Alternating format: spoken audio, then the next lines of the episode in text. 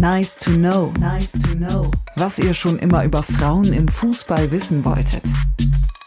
Warum pfeifen bei der Männer-WM auch Frauen, bei der Frauen-EM aber keine Männer? Das ist auch in der Frauenbundesliga so, da pfeifen auch ausschließlich Schiedsrichterinnen.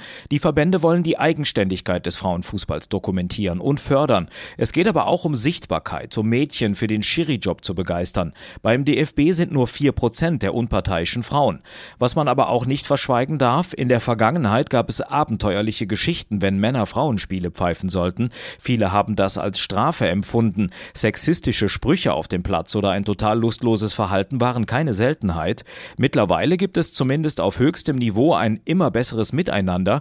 Bei der EM hier in England sind europäische Top-Schiedsrichter als Videoassistenten dabei. Sie helfen mit, ihre Kolleginnen in Sachen Videobeweis fit zu machen. Der ist bei den Frauen noch nicht alltäglich. Das war bei der WM 2019 auch schon so. Damals haben die Schiedsrichterinnen von einem sehr wertvollen Austausch gesprochen.